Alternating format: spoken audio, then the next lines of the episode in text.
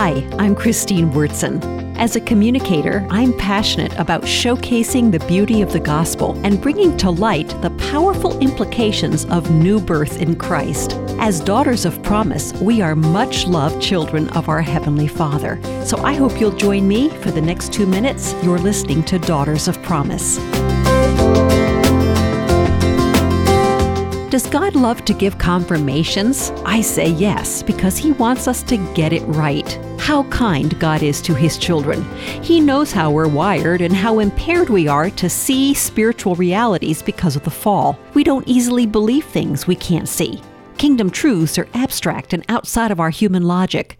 His thoughts are often far from our thoughts. Faith doesn't come easily to us at all, so He's gracious to reveal things creatively and through many people.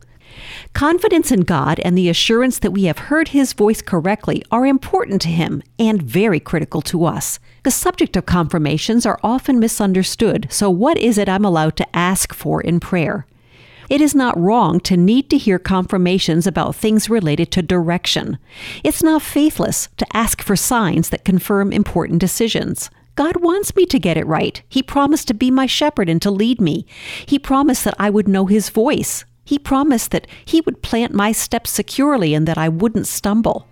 Some would warn that the Pharisees, Sadducees, and scribes asked Jesus for a sign, but Jesus rebuked them.